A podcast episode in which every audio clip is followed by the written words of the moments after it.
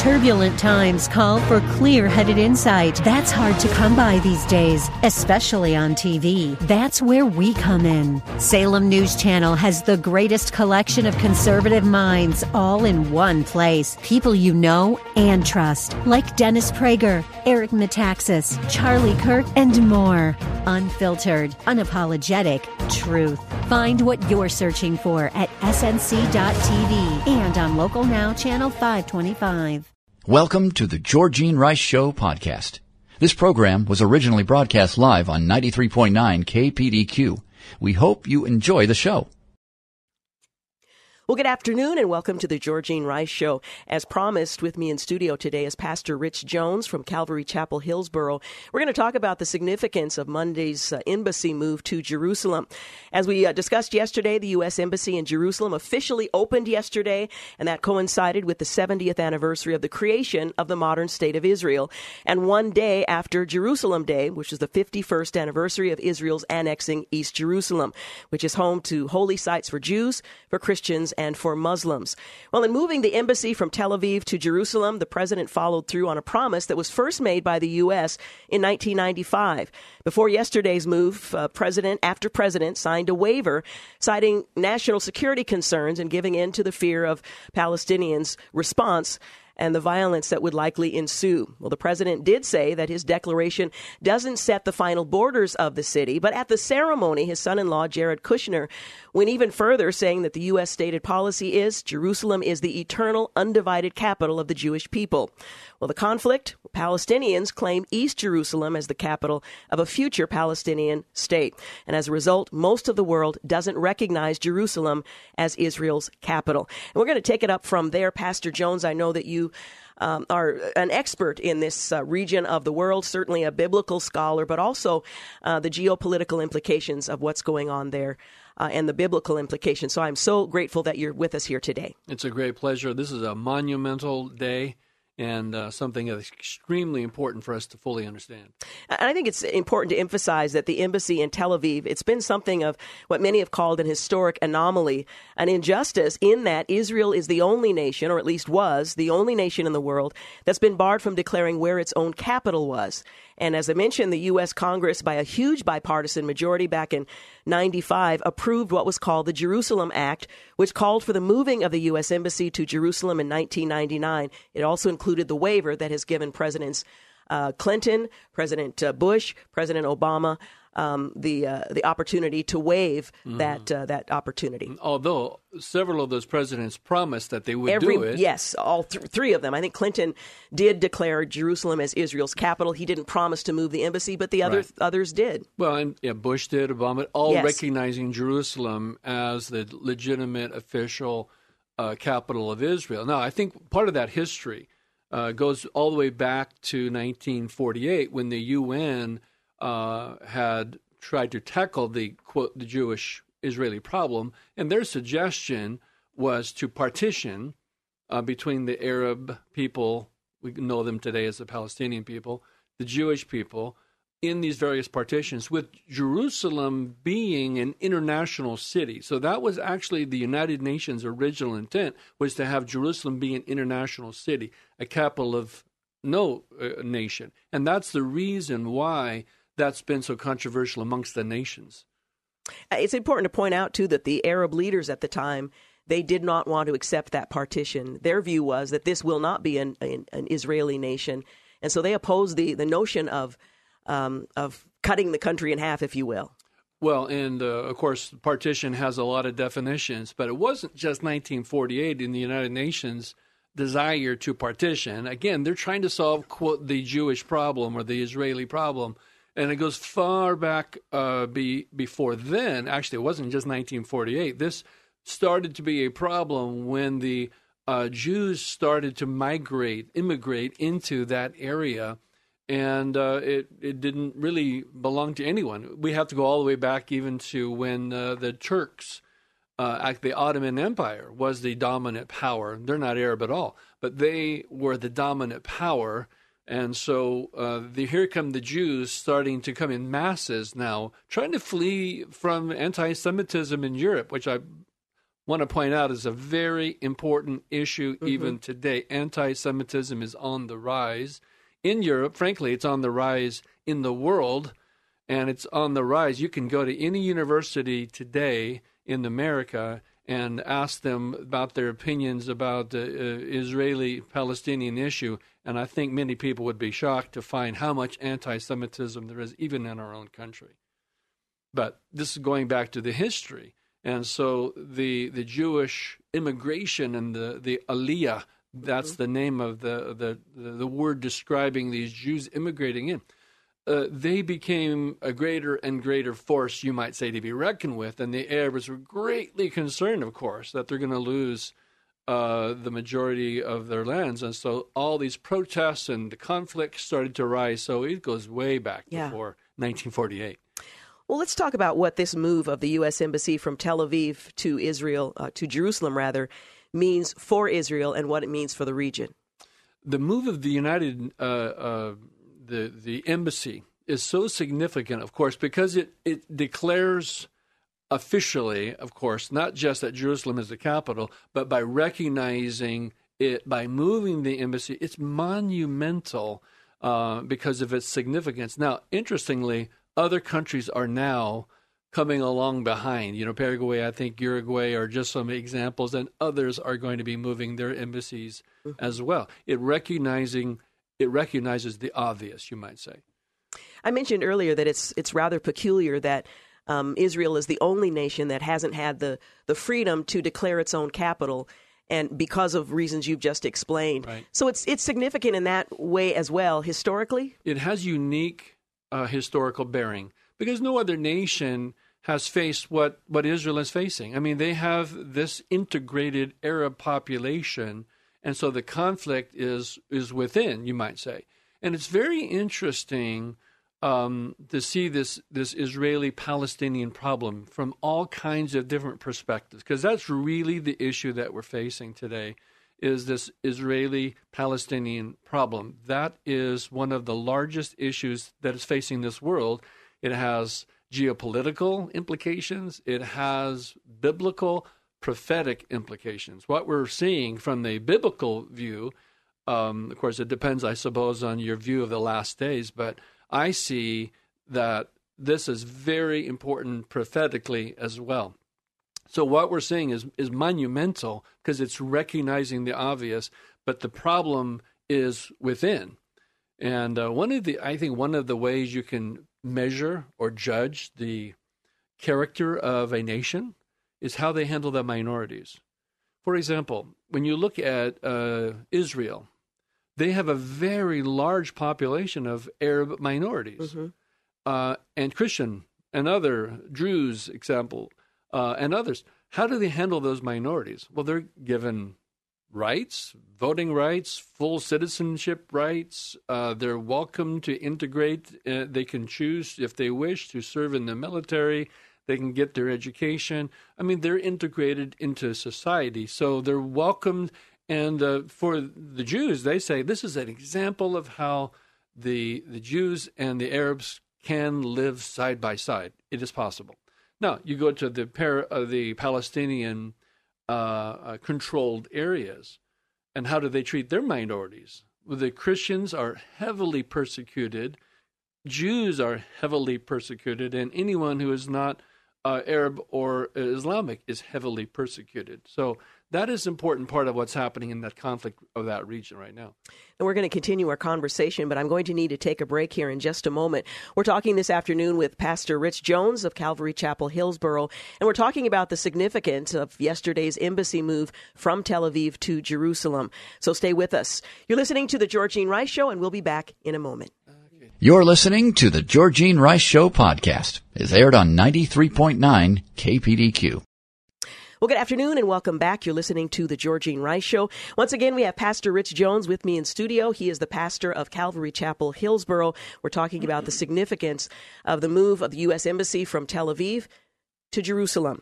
Now, let me ask you what impact this move is likely to have on the stalled peace process. I almost I'm reluctant to even use the phrase because there really hasn't been any movement for quite some time. But uh, one of the threats that um, has caused presidents in the past uh, to apply the waiver is concerned that it's going to have a negative impact on the peace process. Well, I, I think it will.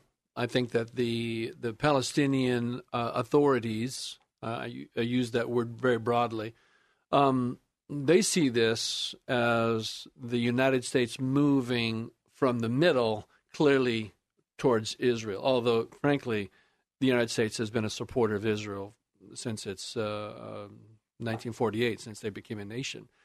But they see this as a major move of the United States away from the middle, and thus the Palestinian uh, population is convinced that this is a major obstacle towards any kind of progress towards peace. But the point you made earlier is that there really hasn't been any peace, and there is a very important reason for that.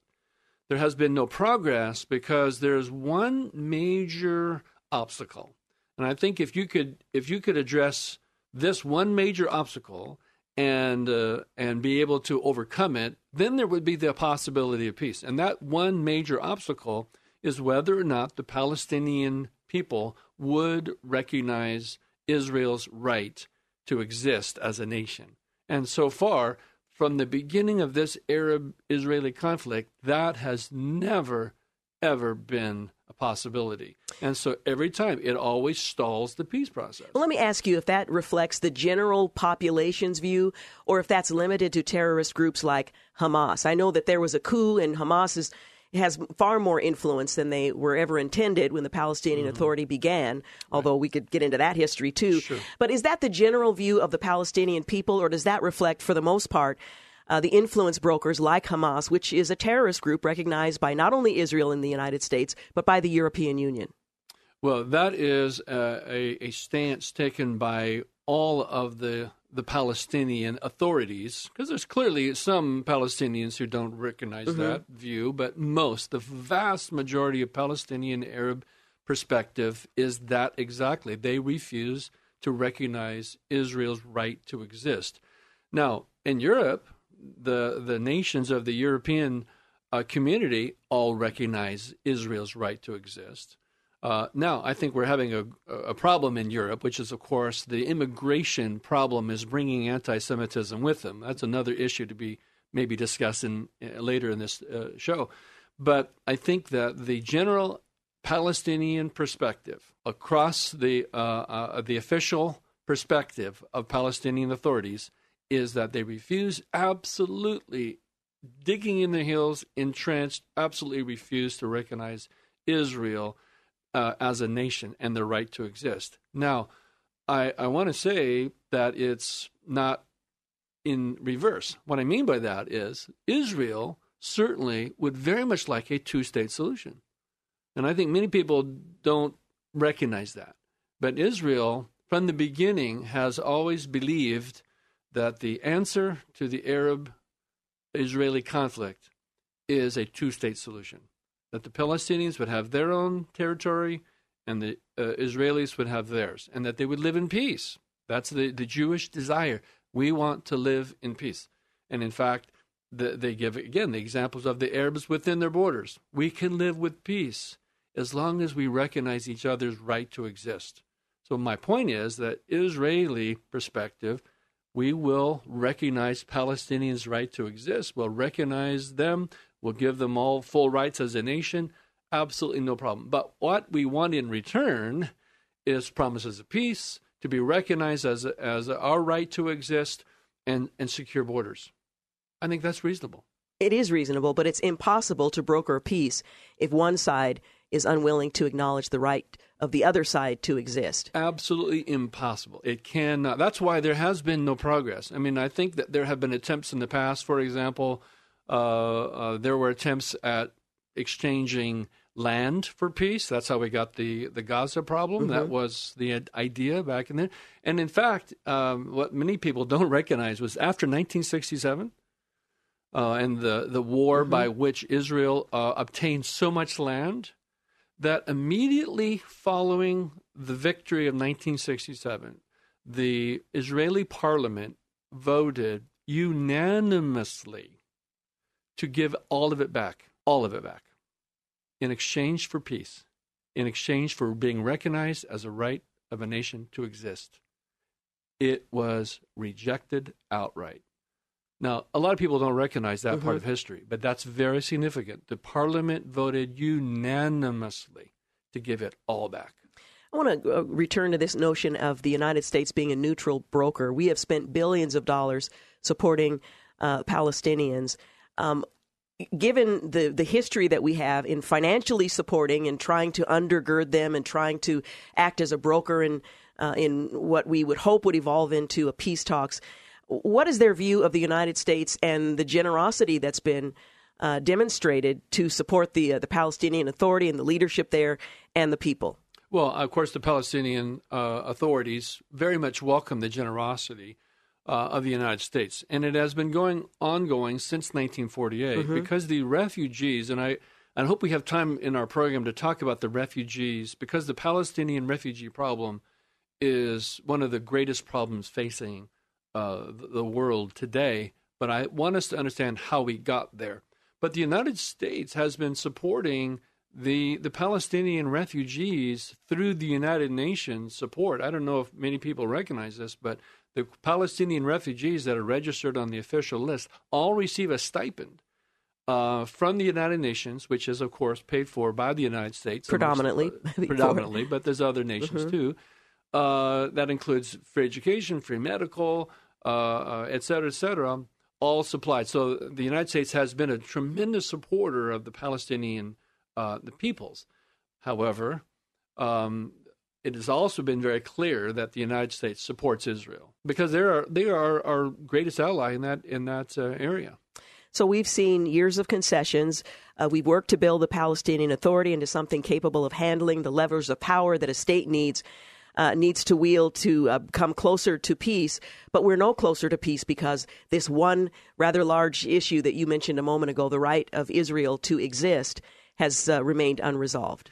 Right. And then, uh, you know, I think that there's a phrase that we hear quite often, and that is, quote, status quo, maintaining status quo. And, and um, that is the recognition that we very likely are not going to make any progress towards peace. Therefore, the best thing we can accomplish, or all that we can accomplish now, is, quote, status quo, which means can we not work towards peace? Let's not have conflicts of armed uh, invasions. What's happening right now in Gaza is the opposite of that. It, the the Hamas, which is the the the majority, they're not the only uh, terrorists in Gaza but they are the largest ones. And they are, of course, encouraging uh, their people to rise up in this protest that we've been following in the news um, to break through the border fence, to invade Israel, and, and, and they will absolutely bring destruction and mayhem if they are allowed to do this. And so that is not maintaining the status quo. Yeah, yeah. In fact, there was a report earlier today, according to the Times of, uh, of Israel, Hamas warned its own members to stay away from the security fence during Gaza's mass protests, lest they get shot while actively encouraging Palestinian civilians, particularly children and teens, to approach the border. And if the fence is breached, however, armed Hamas uh, gunmen were poised to enter Israel to carry out attacks. And that's really the, the tactic. Um, Western journalists and intellectuals are moved by the images of mm-hmm. of civilians being harmed, and they use that for mm-hmm. their benefit. Now, we don't have time to go into that much at this moment, but when we come back, I want to talk a bit about um, the refugees and how we got to this position where. Mm-hmm. There are Palestinians who are still, after 70 years, considered refugees. We'll get into that in just a moment. Okay. You're listening to the Georgine Rice Show. We'll take a quick break. Again, we're talking with Pastor Rich Jones, pastor of Calvary Chapel, Hills- Hillsboro. We're talking about uh, the meaning of the move of the U.S. Embassy from Tel Aviv to Israel, which took place yesterday. We'll be back in a moment. You're listening to the Georgine Rice Show podcast. It's aired on 93.9 KPDQ.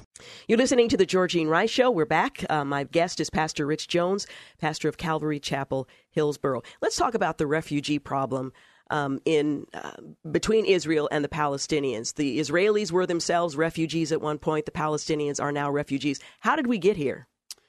Well, that is a long history. A short question, long answer. Yeah.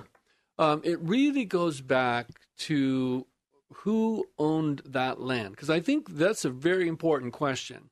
Uh, who had the prior claim?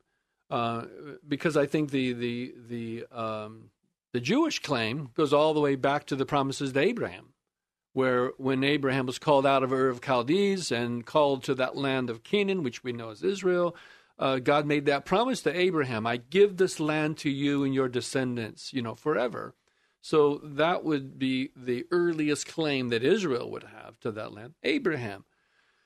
The uh, Arab claim to that land would come after, the course, the Arabs. There were Arabs that lived in that area when it was in the Ottoman Empire, and so the Arabs did not control it because if you remember from history, Ottomans are not uh, Arabs; they're Turks, and so that area was controlled by the the Ottomans. And then World War One came. When World War One came, then uh, England uh, actually was able to uh, to defeat the Ottoman Empire through World War One, and now they have the control over the area and authorized by the League of Nations, that which was before the United mm-hmm. Nations, mm-hmm. and under what is we now known as the British Mandate. The British Mandate gave the Britain government authority over this. So now they're trying to manage this problem that's getting greater and greater and greater. The Arabs and the Jews are in greater conflict because the Jews are trying to flee anti Semitism from Europe and Eastern Europe, and they're coming literally by the hundreds of thousands. And the Arabs are greatly concerned now because the, these numbers are such that they're going to become perhaps the majority. And uh, so the Arabs start arising and attacking, and there's a lot to say about how these conflicts continue to increase, leading up to 1948. Because after World War II, and as we know, the, the, the Holocaust brought tremendous cries for a nation.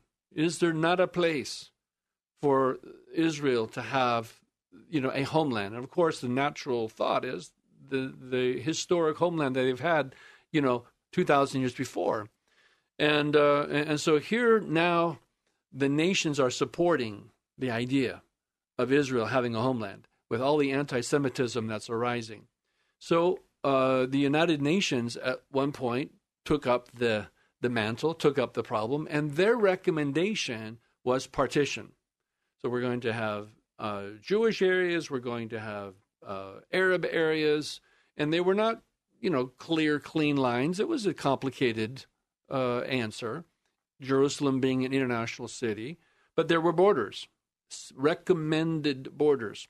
So the uh, Jewish people, taking that recommendation on May 14th, 1948, which we're just now celebrating the 70th anniversary of, they took that opportunity to declare the you know that they are now a nation again after all of these years. Now, the the Arab nations, of course, objected tremendously to this, and even to the partition, to the partition plan, particularly the idea that Arab that uh, Israel would have a nation, and so uh, they decided that they were going to attack. Six Arab nations attacked um, the moment that Israel declared that they would be a nation these nations declared war. Now, I think it's important to note, if we can just kind of put a pause in history there for a moment, that the Arab authorities could have, if they so chose, they could have done the same thing that Israel did. So Israel on May 14th, 1948, they says we are now a nation and we will recognize those borders that the United Nations recommended. So they just adopted those borders. Now, what imagine what would have happened had the Arab people said, We also recognize those borders, and we also declare ourselves a nation in the land remaining? May we live in peace. Now, just imagine. Mm. Okay, now we're just. You and I wouldn't be having this conversation. We wouldn't have this conversation, but imagine that for a moment, because mm. if you go to those borders, uh, the Arabs would have had 90% of the land. Okay, that partition was so unbalanced and so not fair to the Jews that the Arab people would have had like 90% of that, that land if they just would have recognized themselves, Arab Palestinians, as a nation. This problem would not exist today. But that wasn't the first opportunity. You go back from 1900, let's say, to 1948, there actually were multiple opportunities uh, under the British mandate, they put together a variety of different commissions trying to deal with this problem. One was the famous Peel Commission. And the Peel Commission decided the best answer is partition. And so they came up with a plan and they put forth this idea let's partition this idea, uh, this land, some for the Jews, some for the Arabs. And uh, the Arabs absolutely rejected it outright. Again, um, they, it, there's an old saying that they never miss an opportunity to miss an opportunity. Hmm. And because there have been so many. Imagine 1948 if they just would have declared themselves a nation. And we, we recognize Israel's right to exist. We have our own nation now, and Jerusalem will be an international city. Done. But that's not what happened. What happened was the six Arab nations declared war. Now, what's important to recognize is they fully believe that they were going to annihilate Israel. This was not just a war to defeat or control. No, total annihilation was their goal. And so they wanted to minimize the Arab casualties in the war field. And so they instructed Palestinian Arabs living in those war zones to remove themselves into these temporary camps, thinking that they were only going to be there for you know a number of weeks or months, perhaps, because no one in their right mind thought that Israel was actually going to survive, let alone win and take more territory. And so these these nations instructed these Palestinian Arabs to remove themselves to go to these Palestinian Arab camps. They weren't called refugee camps at the time. They were just temporary uh, camps. Uh, West Bank, Jordan, Lebanon, Gaza, area predominantly. And then, of course, we know the history unfolds. Uh, Israel amazingly survives. Not just survives, defeats, takes more land. Uh, and, and so now the refugee problem is now fixed because they're not, they were enemies, right? They're not just going to be welcomed back. They declared themselves to be enemies. So that's one of the major contributors to how we got this Palestinian problem. The other factor, and I think it's important to kind of balance um, the narrative, because if you listen to the Palestinian narrative, they will say the Arabs kicked them out. The Jews kicked them out. The Jews mm-hmm. kicked out the Arabs into these refugee camps. That's how we got this problem. That actually is partially true, but only partially true. Well, what happened was uh, was that the Jewish army, Israeli army, would come upon an Arab village. If that Arab village uh, did not take up arms. They said, We have no intention of, of fighting or resisting you. Then they were just uh, absorbed into the nation of Israel, given citizen rights, uh, allowed to continue at peace, no problem. But if it if an Arab village took up arms and actually fought Israel's army, then they displaced them, of course, because you cannot have an enemy armed within your borders. And thus they displaced them into the Palestinian areas. Now, there's another reason that we have the Palestinians, we'll deal with that, I guess, in a minute. You're waving at me. Okay. We're going to take a quick break, but we will be back again. Pastor Rich Jones is my guest. He's the pastor of Calvary Chapel in Hillsboro. You're listening to the Georgine Rice Show, and we're talking about the significance of Monday's embassy move to Jerusalem. We'll be back. You're listening to the Georgine Rice Show podcast. It's aired on 93.9 KPDQ. You're listening to the Georgine Rice Show, and we're talking with Pastor Rich Jones, pastor of Calvary Chapel, Hillsboro. We're talking about the significance of the U.S. Embassy moving from Tel Aviv to Jerusalem, and we were talking about how we got the refugee crisis just before the break. So I want to just encourage you to continue where you left off. Well, just in brief summary, so the, the, the reasons we've so far delineated for how we got to this Palestinian problem. Number one, the Arab nations did not want Arab casualties, and so they instructed Palestinian Arabs living in the war zone to remove themselves into these camps, not thinking that they were going to be there very long, just temporarily, and then they will be brought back after Israel is defeated. They will get their land back, they will get their homes back, and they will have the land of the Jews next to them. They're going to get all the spoils of the war. On that promise, many Arabs removed themselves. I'm saying hundreds of 1000s mm-hmm. uh, another issue then came when the Israeli army now is moving village by village. If a village, uh, Arab village, takes up arms and is fighting the Jewish army, then they the Jewish army would defeat and displace because you cannot have an armed enemy within your borders. Now, the third reason we were getting to just before yes. the break, and that is that the Palestinians were convinced in their minds that if Israel wins, that they would do to the Palestinians what the Palestinians had planned to do to them total annihilation. Therefore, let's say that uh, it was obvious now that the Jewish army, the Israeli army, was going to defeat a particular area.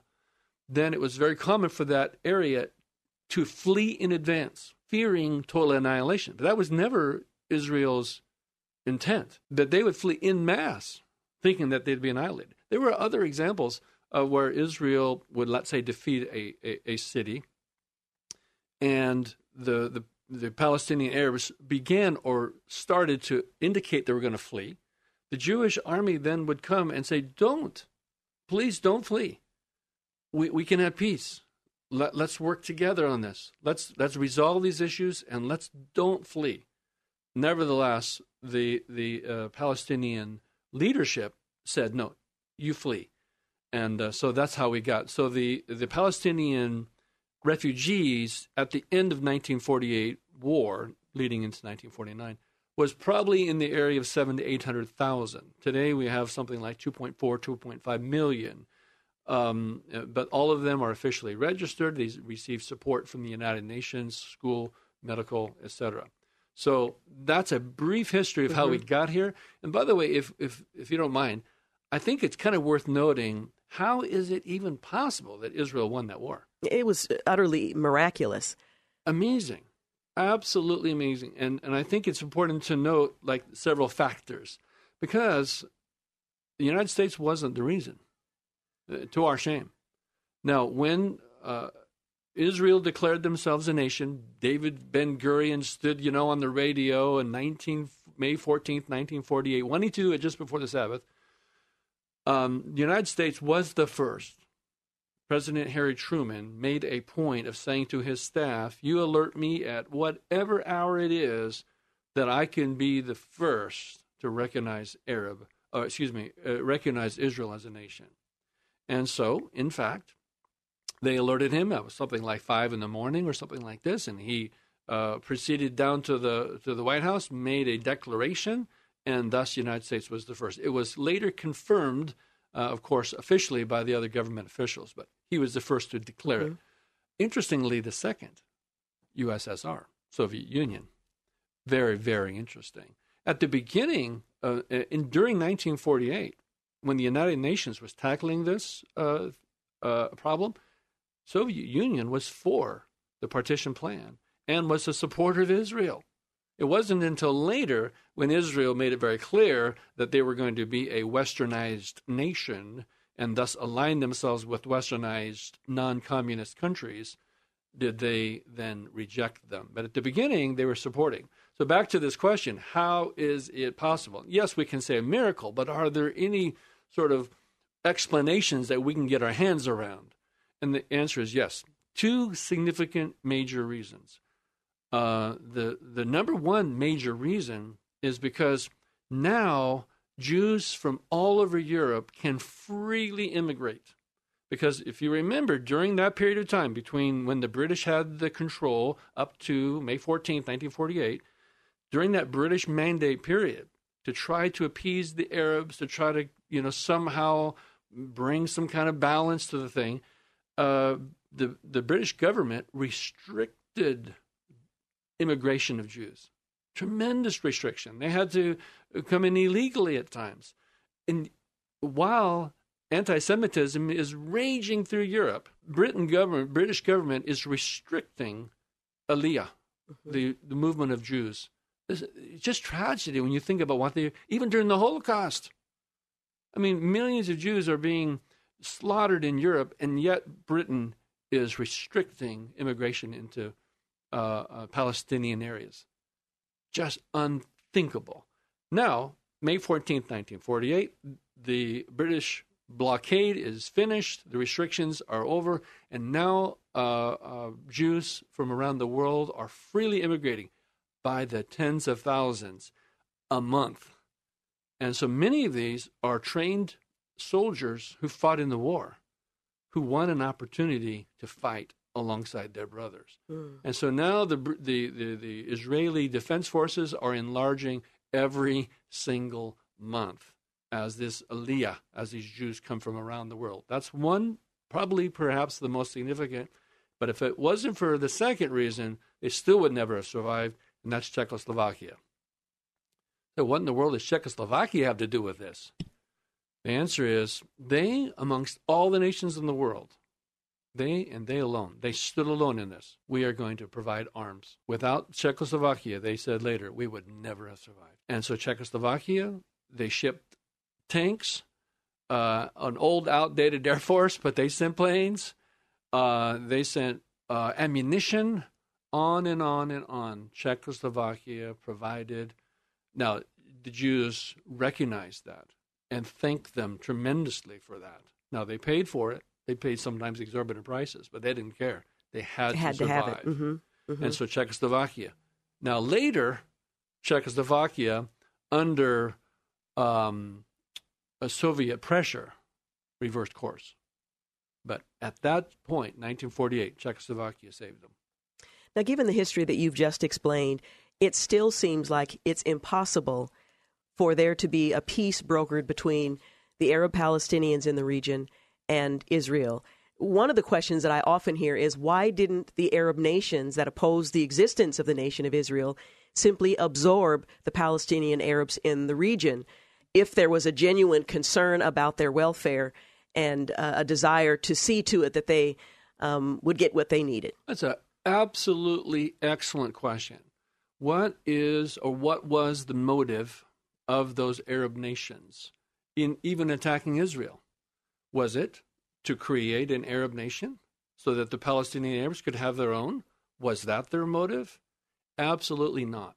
It's important to recognize what the motive of those Arab nations was. Their motive was to enlarge their own borders. And so when, when uh, Egypt, for example, uh, joined that coalition, their intent was to make Egypt larger.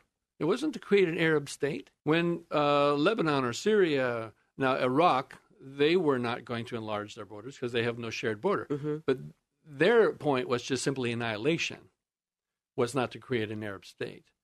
Jordan, same motive, just to extend as far possible, even to the sea. So everyone now, all these Arab nations are scrambling to see who can take more to uh, uh, to um, uh, you know expand their own borders, and so that motive is very very important because that brings us to the motive of these Palestinians. Why don't they absorb them? W- was it their intent all along to do what's best for the Palestinian Arabs? No, it was never that intent. It was to expand their own borders. 1967 war, by the way, same motive. 1967, the, the motive of that war was not to create a Palestinian state. That wasn't it either. Same idea. Enlarge their borders. And in fact, that's exactly what they did. They attempted, they pushed inland and declared, we just now annexed, you know, Jordan annexed the West mm-hmm. Bank. Well, that's proof positive. That's what their motive was to, to just expand their borders. So now we see these Palestinians. Well, why don't we just absorb them? Because they're important right now to continue this conflict. This conflict must continue so as to have an anti Semitic reason for the conflict. We're going to take a break for news and traffic here at the top of the hour. You're listening to the Georgene Rice Show. We're talking with Pastor Rich Jones of Calvary Chapel, Hillsboro. We're going to continue our conversation into the next hour, so stay with us. Again, we're focusing our attention on what happened Monday in Jerusalem as the United States moved its embassy uh, from Tel Aviv into Jerusalem. News and traffic up next. You're listening to the Georgene Rice Show. You're listening to the Georgene Rice Show podcast. It's aired on 93.9 KPDQ. Good afternoon and welcome back. You're listening to the second hour of the Georgene Rice Show, brought to you in part today by Zerorez. We're continuing a conversation we began at the top of the first hour of today's program. With me in studio is Pastor Rich Jones of Calvary Chapel, Hillsboro, and we're talking about events in uh, Israel, where the United States moved its embassy from Tel Aviv to Jerusalem, its broader implications and what this means looking forward. Now, one of the things I want to talk about is Iran. It wasn't just uh, it was just a few days ago that Iran was lobbing missiles into Israel. Israel answered very soundly back. Uh, Iran is playing a significant role in the region. Israel has made, the, made it plain that they will not tolerate um, uh, Iran having foothold in Syria, mm-hmm. uh, right across their border, because they know what Iran's uh, intentions are. We know mm-hmm. that they support Hezbollah.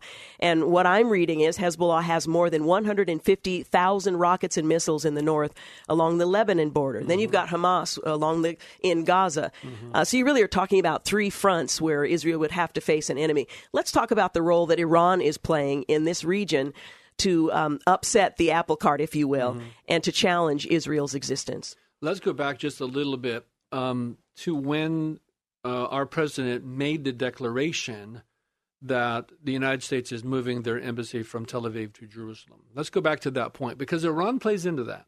And, and here's why. I think that it was anticipated that there would be a mass outcry of all the Arab nations. There would be mass, I mean, this would unleash uh, such turmoil in the world that no president, that's why every president was afraid to do mm-hmm. it because of the possible consequences. But Iran plays into it, and here's why. Uh, Saudi Arabia and others virtually were silent, made some comments, some statements, but nothing of any serious consequences when the United States made that declaration that the United States embassy was going to be moved. Why?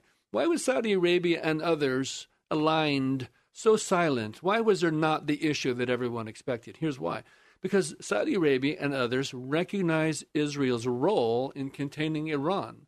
Because Iran is the upsetter of the apple cart, it's not Israel. And so Saudi Arabia recognizes that Israel is, frankly, the best one to deal with Iran, mm-hmm. which is now what we're seeing because Israel is not afraid to, to rain terror. Uh, that's not the right word, but to rain a response of great strength back against Iran um, you know, uh, a week or so ago, when the Israeli army, uh, excuse me, the Israeli Air Force struck those caches of arms, there was actually an earthquake. I think it's like 2.5, 3.0 on the Richter scale earthquake that happened because they sent a bunker bomb uh, into that cache of arms, and it was so much uh, armament in that storage that it actually created an earthquake. That's how much Iran was building up.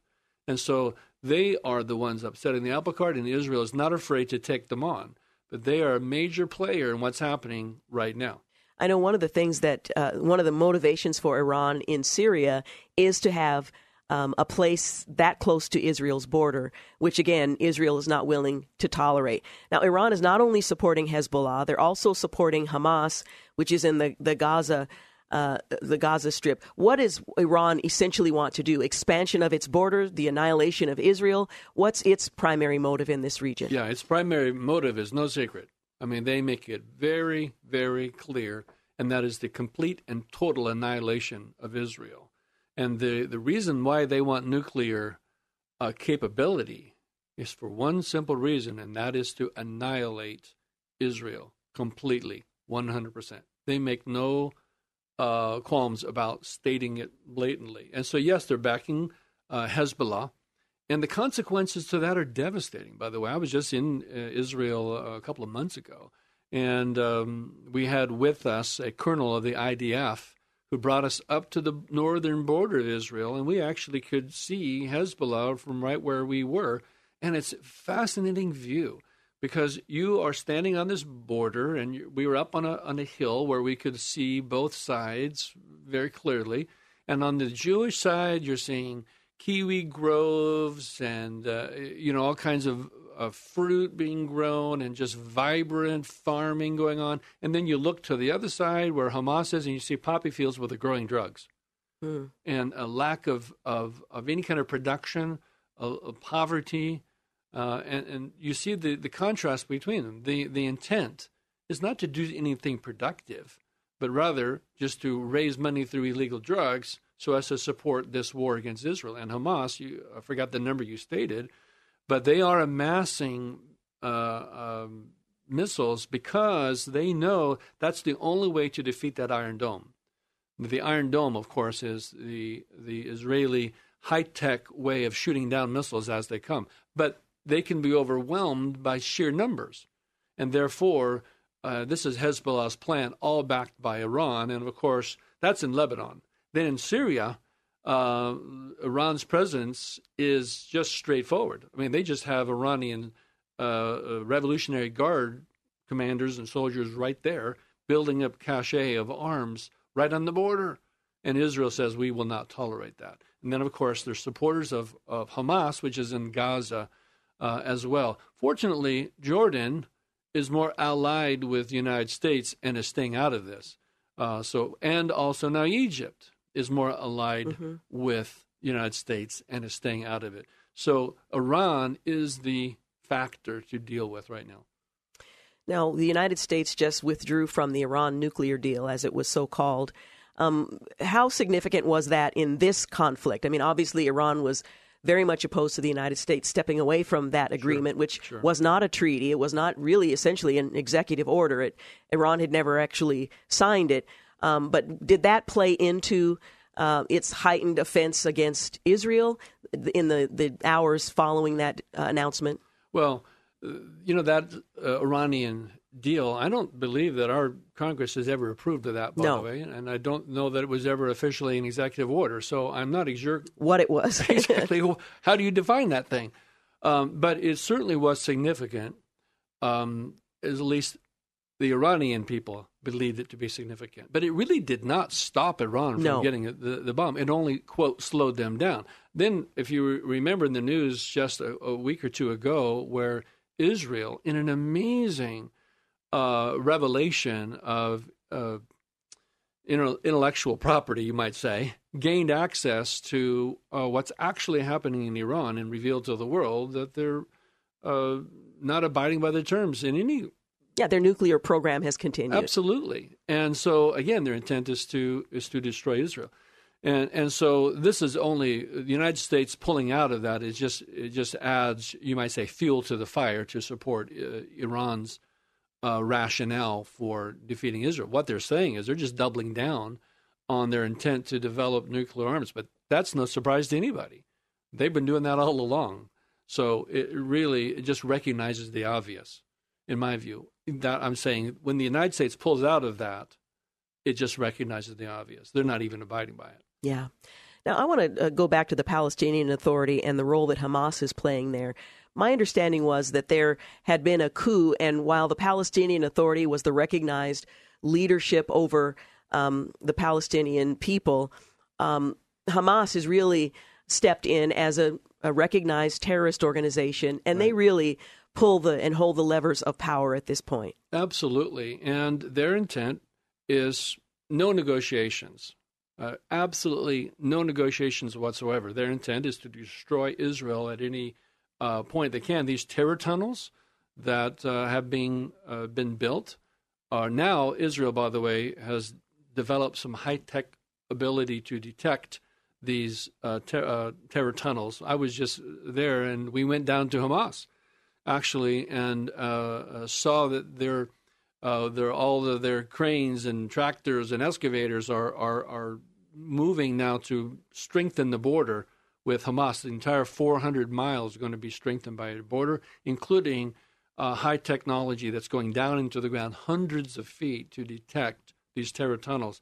Hamas is, of course, aligned with Iran, mm-hmm. and they did have an internal struggle with the Palestinian Authority, but the roots are terrorists, and their intent is complete destruction of Israel. They are to be reckoned with um, because they are supported. They have a lot of arms, and they have a lot of financial backing. Yeah.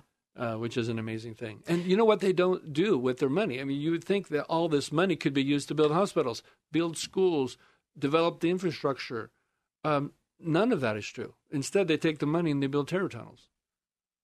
To defeat Israel. We're going to take a quick break. You're listening to the Georgene Rice Show. My guest, Pastor Rich Jones, Calvary Chapel, Hillsboro. We're talking about events in uh, Israel. We're going to shift our conversation in a few moments as well to the biblical impl- implications of some of the events that have taken place most recently. We'll be back. You're listening to the Georgene Rice Show podcast. It's aired on 93.9 KPDQ.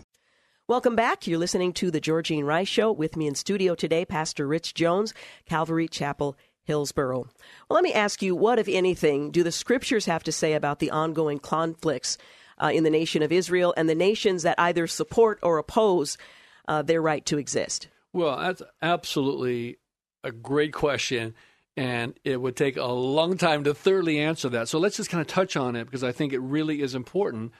Uh, and I think let's start with this question why should the United States support Israel, not just geopolitically, but is there a biblical reason? I think that's mm-hmm. what you were saying. Yes. And uh, that biblical reason really begins with Genesis 12, where uh, God said to Abraham, "This, all these promises of give this land to you and your descendants." um, where he then said, Those who bless you, I will bless, and those who curse you, I will curse. And I'm convinced that that promise given to Abraham is thus extended to Isaac and to Jacob, the tribes of Israel, and thus Israel today are recipients of that promise, and therefore extending that to our modern times. I'm convinced that that promise and others like it um, are the biblical substantive reasons why the United States should back Israel biblically, and it should inform our foreign policy. Because I'm convinced that the United States is blessed when we stand with Israel. I'm talking about from the biblical perspective. There's plenty of geopolitical reasons, mm-hmm. but biblically, that's why Christians, I'm convinced, should stand with Israel. I know one of the things that I hear from um, Christians who are concerned about Palestinians is that Israel, if it behaves in a way that we cannot support, if they um, if they respond in a way that, that we find objectionable, does that mean that God's support of Israel wavers?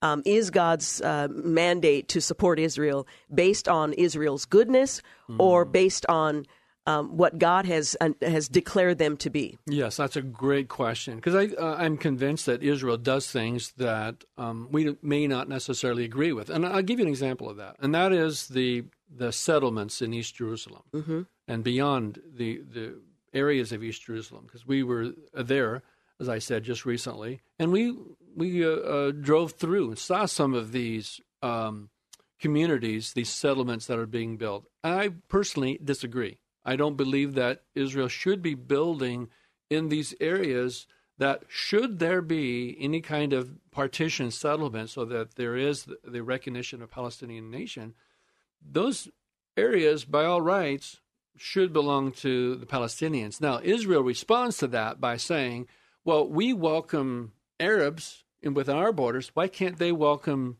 Jews within their borders? Should we partition the mm-hmm. land to let them have that? Why can't there be Jews living in their borders at peace? We have Arabs living in our borders. Now, that's a reasonable argument. I still do not agree. So, does that mean that we should reject Israel because they do things that we disagree with? No, I don't believe so. A, biblically, we stand with Israel. But I think B, um, let's say that we're the big brother to Israel because we are in a we, we are in the family of nations, but we're so closely aligned that should there be something that happens we disagree with, frankly, we can bring tremendous pressure to, to bear against Israel, and thus we should. People in relationships stand up and say honest things, and I think that that's exactly what the United States should happen. Don't reject, you confront. Uh, but biblically, we stand, and that the scriptures don't change. God hasn't changed His heart. His com- commitment to Israel is everlasting and thus we should be committed. Now, I think other Christians might say, well, why should we support them? They don't even believe Jesus is the Messiah, which I think is a, another excellent question. Mm-hmm. Uh, and, and uh, my answer to that is they don't yet recognize Jesus as a Messiah, but they will. And that plays into your question that you uh, started the segment, which is what is the biblical significance of what's happening? See, when I see what's happening in, in the world today, this is like monumental. I don't think this has ever been done in the history of the world that a nation that has been displaced out of their homeland 2,000 years later comes back to that homeland speaking their native tongue. Um, this has never happened in the history no, of the world. It hasn't. and I uh, am convinced that has biblical implications. Because if you look at Matthew 24, Matthew 25, Revelation, Ezekiel, Daniel, all of these, Zechariah, all of these prophecies indicate that Israel will be the center and Jerusalem will be the epicenter of the latter day events that are going to be unfolding in the world. And we are seeing the signs of the times that Jesus referred to in Matthew 24. Frankly, many Christians with any kind of spiritual discernment look at what's happening in the world today and can sense there is an evil that's rising. There is a cloud, a storm cloud that's rising in this world. There's a greater and greater evil that's rising that many people can thus attribute to the signs of the times. We are living in those latter days. And thus, Israel becomes key to the revealing of what will happen in the latter days because it has everything to do with the Antichrist. Now, that's a big topic. Yeah. And I don't know, do we have enough time in this segment to deal with that? Probably not. Oh, if oh, you want to just briefly, briefly explain a little bit about it. Well, the Antichrist, when he arises, will be able to do what no man has been able to do to bring peace to the Middle East. I'll just leave that as a teaser. And we'll come back to it. Mm. Well, let me ask you about the Palestinian Christians because that's another concern that a lot of uh, believers have. If we support Israel and its right to exist, are we rejecting or turning our backs on Palestinian Christians who face uh, persecution on their own uh, from their Arab neighbors in the Palestinian territories? That is an absolutely excellent question because the view of Palestinian Christians is, is absolutely essential for us to understand. Um, do they support, for example, this move uh, of the embassy to Jerusalem? Some do, some don't. There is some conflict between them because the, even the Christians in the Palestinian areas uh, would very much like to see, um, you know, East Jerusalem be given to the, the quote the Palestinian areas. Uh, nevertheless, there's a tremendous amount of persecution against Palestinian Christians within Palestinian territories. And when I was there in Israel just a, a, couple of months ago, we had an opportunity to speak with some Palestinian Christians and get their perspective on this. And and I think that one of the things that they see is the United States' role as the broker is absolutely essential because their uh, destiny, their future, frankly, is at risk. What will happen when the Palestinian Authority has full and complete control? Because right now, these Palestinian Authority areas where they have, quote, authority, Israel is actually the layer of security over all of the Palestinian areas. I don't know if everybody recognizes now explain that. what you mean by that. Okay, well, let's separate the West Bank areas mm-hmm. from Gaza. So, in the Gaza area, you have Hamas and other terrorists who have total and complete control. Israel, nevertheless, controls the borders and that includes also the ocean. So they have a blockade to prevent the, the bringing in of arms. So Israel has a layer of security, let's say, even though you have all this authority, Hamas and others within, you have uh, Israel providing the layer of security around it. Now let's go to the West Bank, where you have the quote Palestinian Authority as the major broker of of, of uh, official government there they have the right to police, they have the right to tax, they have the right to create business and schools, etc. But over all of that is the layer of Israel security. Even in Jerusalem, where you have the Temple Mount, which is where, uh, of course, the Al Aqsa Mosque mm-hmm. and the Dome of the Rock, those are Muslim religious sites. Jew, uh, Israel controls the security of those sites. And even though they're designated international, really Muslim, nevertheless, Israel controls the security. That's what I mean. Yeah. They control the security layer over. So, how can we support uh, Palestinian Christians, or can we, given the current conflict in the region? It's difficult because they are oppressed heavily by the Palestinian Authority. Well, let's go to Gaza, for example. In Gaza, there's just plain out persecution. Uh, any Christians that remain there are under heavy, heavy persecution and at great danger. Um, in the Palestinian West Bank areas, there is a tremendous exodus. If you were to look at the numbers of Christians, Christians used to be the majority of the population of Bethlehem mm-hmm. for many years. Um, no, no longer because they're they're trying to uh, to get out and to uh, ask for asylum because they're under tremendous persecution. And this is true in many of the Arab nations. By the way, it's not just those Palestinian areas. But Christians are being persecuted around this world like never before. we've never seen before. And I think Christians need to be alert to what's happening in the world right now. We're going to continue our conversation, but do need to take a quick break. You're listening to the Georgene Rice Show. My guest is Pastor Rich Jones. We're talking about what's happening in Israel and the region. Pastor Jones is uh, the pastor of Calvary Chapel, Hillsboro, and we'll be back in a moment. You're listening to the Georgene Rice Show podcast. It's aired on 93.9 KPDQ. We're back. You're listening to the Georgene Rice Show. My guest is Pastor Rich Jones, Calvary Chapel, Hillsboro, and we're continuing our conversation in light of the decision made by the president and the move of the U.S. Embassy from Tel Aviv to Jerusalem. I want to talk about a couple of things in this segment. One you touched on uh, just a few minutes ago, and that is the role of the Antichrist. And right. then I'd also like to talk about when Israel will recognize Jesus. I know that's a, a major concern for Christians for a variety of reasons. Certainly that the Messiah would be known by his uh, his people in Israel. So let's start with the Antichrist and the role that he will play as we are watching events unfold. And the conflict that we're seeing in the Middle East has everything to do with the revealing of the Antichrist because the scriptures tell us that the Antichrist will appear as a man of peace. By all appearances, he will be a genius of diplomacy, which is antithetical to what we think because he's, as Scripture tells us in Book of Revelation, he's inspired by the Satan himself.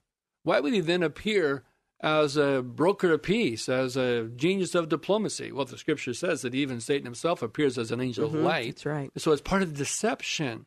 So to win the support, of course, and the, the acclaim of the world, he will arise and be able to negotiate a covenant of peace, Daniel tells us. And uh, that covenant of peace between Israel and the nations will mark the beginning of the tribulation. But I'm convinced that part of that covenant of peace will be an allowance to rebuild the temple in Jerusalem. And in fact, when you go to Jerusalem, one of the things you uh, hopefully get to do is to go to the Temple Institute, where they are actually creating all of the implements necessary to have a real active um, temple. And they even believe they uh, they say they know where the Ark of the Covenant is. They're very sort of uh, um, nondescript about yeah. that, but they vague say we know. Mysterious. Yeah, exactly, vague and but we know where it is. Nevertheless, um, an allowance to rebuild the temple, I'm convinced is part of that covenant of peace. Now, what happens then uh, is that three and a half years later, which is about the time it would take to rebuild the temple, the Antichrist will betray Israel and take the cov- uh, take the temple back, and actually will set up a uh, an image to be worshipped image of himself to be worshipped there in the Holy of Holies. Now, this is the offense of offenses. Mm-hmm. As you can just imagine how Israel is going to respond to this. How do they respond to any offense? They respond with strength. They're going to do the same thing. But that's the point. The Antichrist then will have a rationale or reason for war. Uh, and thus, there's a great war in the middle of the tribulation period that will culminate of course, in the Battle of Armageddon at the end of the tribulation period. At that is the point when the the Messiah, Yeshua HaMashiach, Jesus Christ Himself, the Messiah, will appear at the end of the tribulation period. He will set foot of the Mount of Olives. By the way, that's where he ascended from. And he will enter into Jerusalem through the eastern gate. That's a whole other story yeah. because the, the Muslims have put a cemetery there thinking that a holy man won't go through it. But the mountain will split in two. He'll enter Jerusalem, and he will set up his throne in Jerusalem to rule and reign uh, over the nations. And then Israel will recognize their Messiah. Now, it's really interesting. Um, I was when I was in Israel a couple of months ago. We had an opportunity to have dinner with a Jewish rabbi. Uh, I was with some other pastors, and while we were while we were there, it was like an opportunity. You don't get an opportunity to have dinner with a Jewish rabbi every day in Israel, especially. in Israel, in Jerusalem, uh, and so we're there. And uh, one of the pastors said, "Why is it that you don't believe Jesus is the Messiah?" Now that is just a great question, and so his answer, I thought, was well thought out, and uh, a good it was a good answer. He said, "Because when the Messiah comes." the scripture says that the Messiah will defeat the enemies of Israel. This Jesus did not do. Thus, we don't believe that he was the Messiah because he did not defeat the enemies of Israel. Hmm. Then he adds, Now, I know you Christians believe that Jesus will come again at the end of the age. So I, I recognize that you believe that. So then my question was so do you believe then that when the Messiah comes at the end of the age, do you believe that he will fulfill at that time Isaiah 53? Now, any Christians that are not familiar with Isaiah 53 needs to be they need to be familiar with it because frankly it is one of the most amazing prophetic uh, prophecies rather of scripture uh, of the Messiah and the suffering that he will do when he arrives. So I, I said to him, Do you believe then that when he comes, that he will then fulfill Isaiah 53? Can I just read a couple of verses? Yes, please. It says, Surely our griefs he himself bore, our sorrows he carried. Yet we esteemed him stricken, smitten of God, afflicted. He was pierced through for our transgressions. He was crushed for our iniquities. The chastening for our well being fell upon him, and by his scourging we are healed. Do you believe that he will then fulfill that? And the rabbi thought for a long, long time and said, I don't know. Hmm fact, Jews have a really difficult time with Isaiah 53. Mm-hmm. You cannot understand Isaiah 53 if the Messiah only comes at the end of the age. Because when he says that the prophecies say that the Messiah is going to defeat the enemies of Israel, he's correct. I mentioned that at the end of the uh, tribulation period, when the Messiah comes, he will defeat the, the at the Battle of Armageddon, Antichrist and all of his uh, uh, armies that come with him from the nations. That's true. He will. But he's referring to Zechariah 12, where it says that he will set foot on the Mount of Olives. He will enter Jerusalem. I mentioned this. He will defeat the armies. And, and uh, But it also says this in Zechariah 12. It says that he will appear to his people Israel. And then they will say, it says, they mm. will hmm. look on him whom they have pierced, and they will mourn like would one would mourn for an only son. But I love where it then adds, but he will pour out the spirit of grace upon them and the spirit of supplication, the forgiveness that he paid for through the blood that was shed on Calvary that day is extended to Israel as they're brought together. The two shall become one, as uh, uh, Paul describes Jew and Christian coming under the banner of Jesus Christ, both forgiven by the same blood that was shed at Golgotha. Then it says in Zechariah 14, it says, they will then ask him, the Jews will then ask him, What are those wounds on your arms? Mm. And he will say, Oh, these I suffered in the house of my friends. See, this is such an important thing to recognize. Do you recognize who Jesus is, right? They will recognize him because they will look on him whom they have pierced and recognize that it was him who came those years ago. So the, the Messiah, Jesus confronted the, the, the Jewish leaders of his day. He saw some Pharisees and he came up to them and he said, I have a question. The Messiah, whose son will he be? They said, David's. He will be David's son, which is right. The Messiah is called the son of David. Jesus then said, Well, then, how is it that speaking by the Spirit of God, David said, and he quotes from Psalm 110, The Lord says to my Lord, Sit at my right hand until I make your enemies a footstool for your feet. How is it that David, speaking by the Spirit of God, calls him Lord mm-hmm. if he's the son of David? And then the scripture says, they didn't have an answer. And no one dared venture him a question anymore. That's such a powerful understanding. He is, in fact, the Messiah who will present himself with grace and mercy. They will recognize him because he will come at the end of the age. But what we're seeing right now that's happening in the world, all of it is leading up to these latter days. What's happening with this move of the embassy uh, to Jerusalem is part of that because it creates, it adds to the conflict of the nations because that conflict is what brings forth the Antichrist And when the Antichrist brings that covenant of peace, it will culminate in the return of Jesus Christ, who defeats the Antichrist and all his armies. You're listening to the Georgene Rice Show. My guest is Pastor Rich Jones, Calvary Chapel, Hillsboro. We'll be back and we'll wrap things up. You're listening to the Georgene Rice Show podcast. It's aired on 93.9 KPDQ. We're back. You're listening to the final segment of the Georgene Rice Show. By the way, tomorrow on the program, we're going to talk with Welby O'Brien.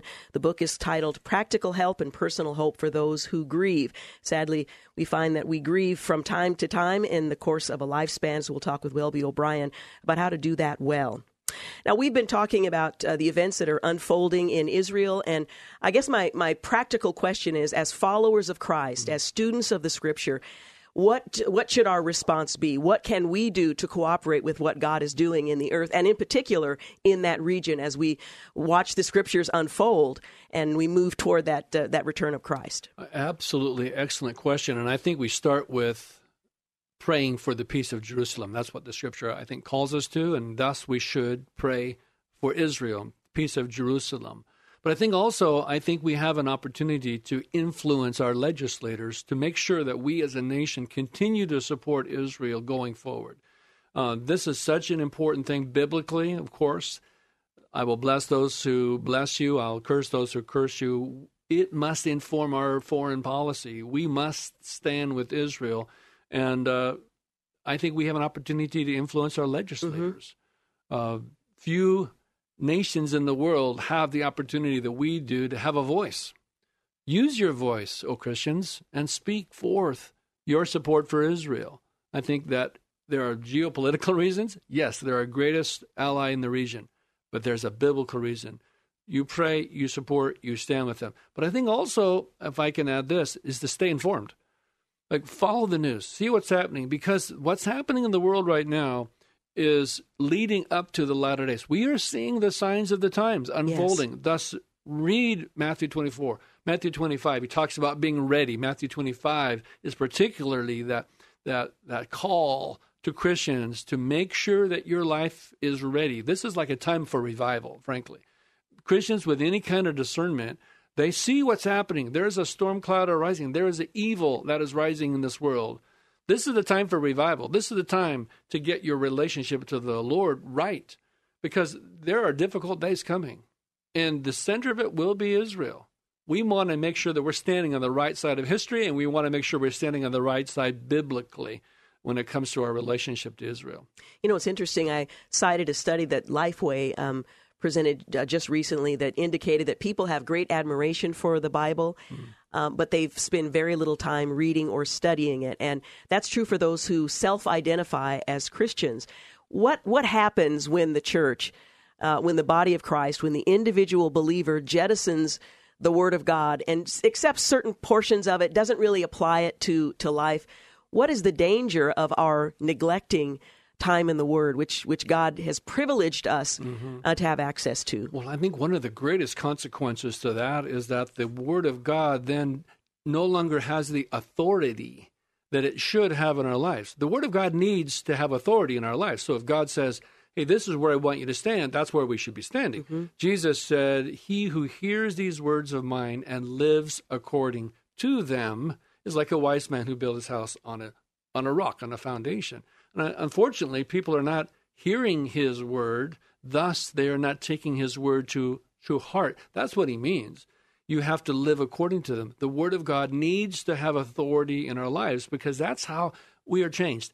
The Holy Spirit empowers the word. You know, Isaiah 55, I did not send forth my word, uh, you know, without that power, but I sent it forth to accomplish the purpose for which I sent it.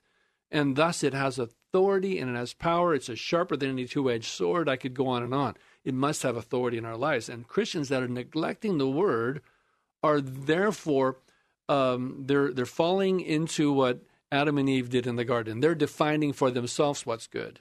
That's a big problem. Once we start defining for ourselves what's good and what's evil, we're going to find ourselves in deeper and deeper problems. We need the authority of God's word in our lives. And how should we pray for the peace of Israel?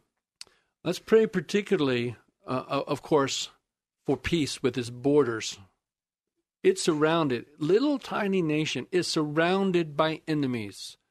And so pray for peace particularly with those that are declaring themselves to be enemies, actively doing things to to uh, bring this military uh, armament right to their borders. Iran, Hezbollah, Hamas, Syria also.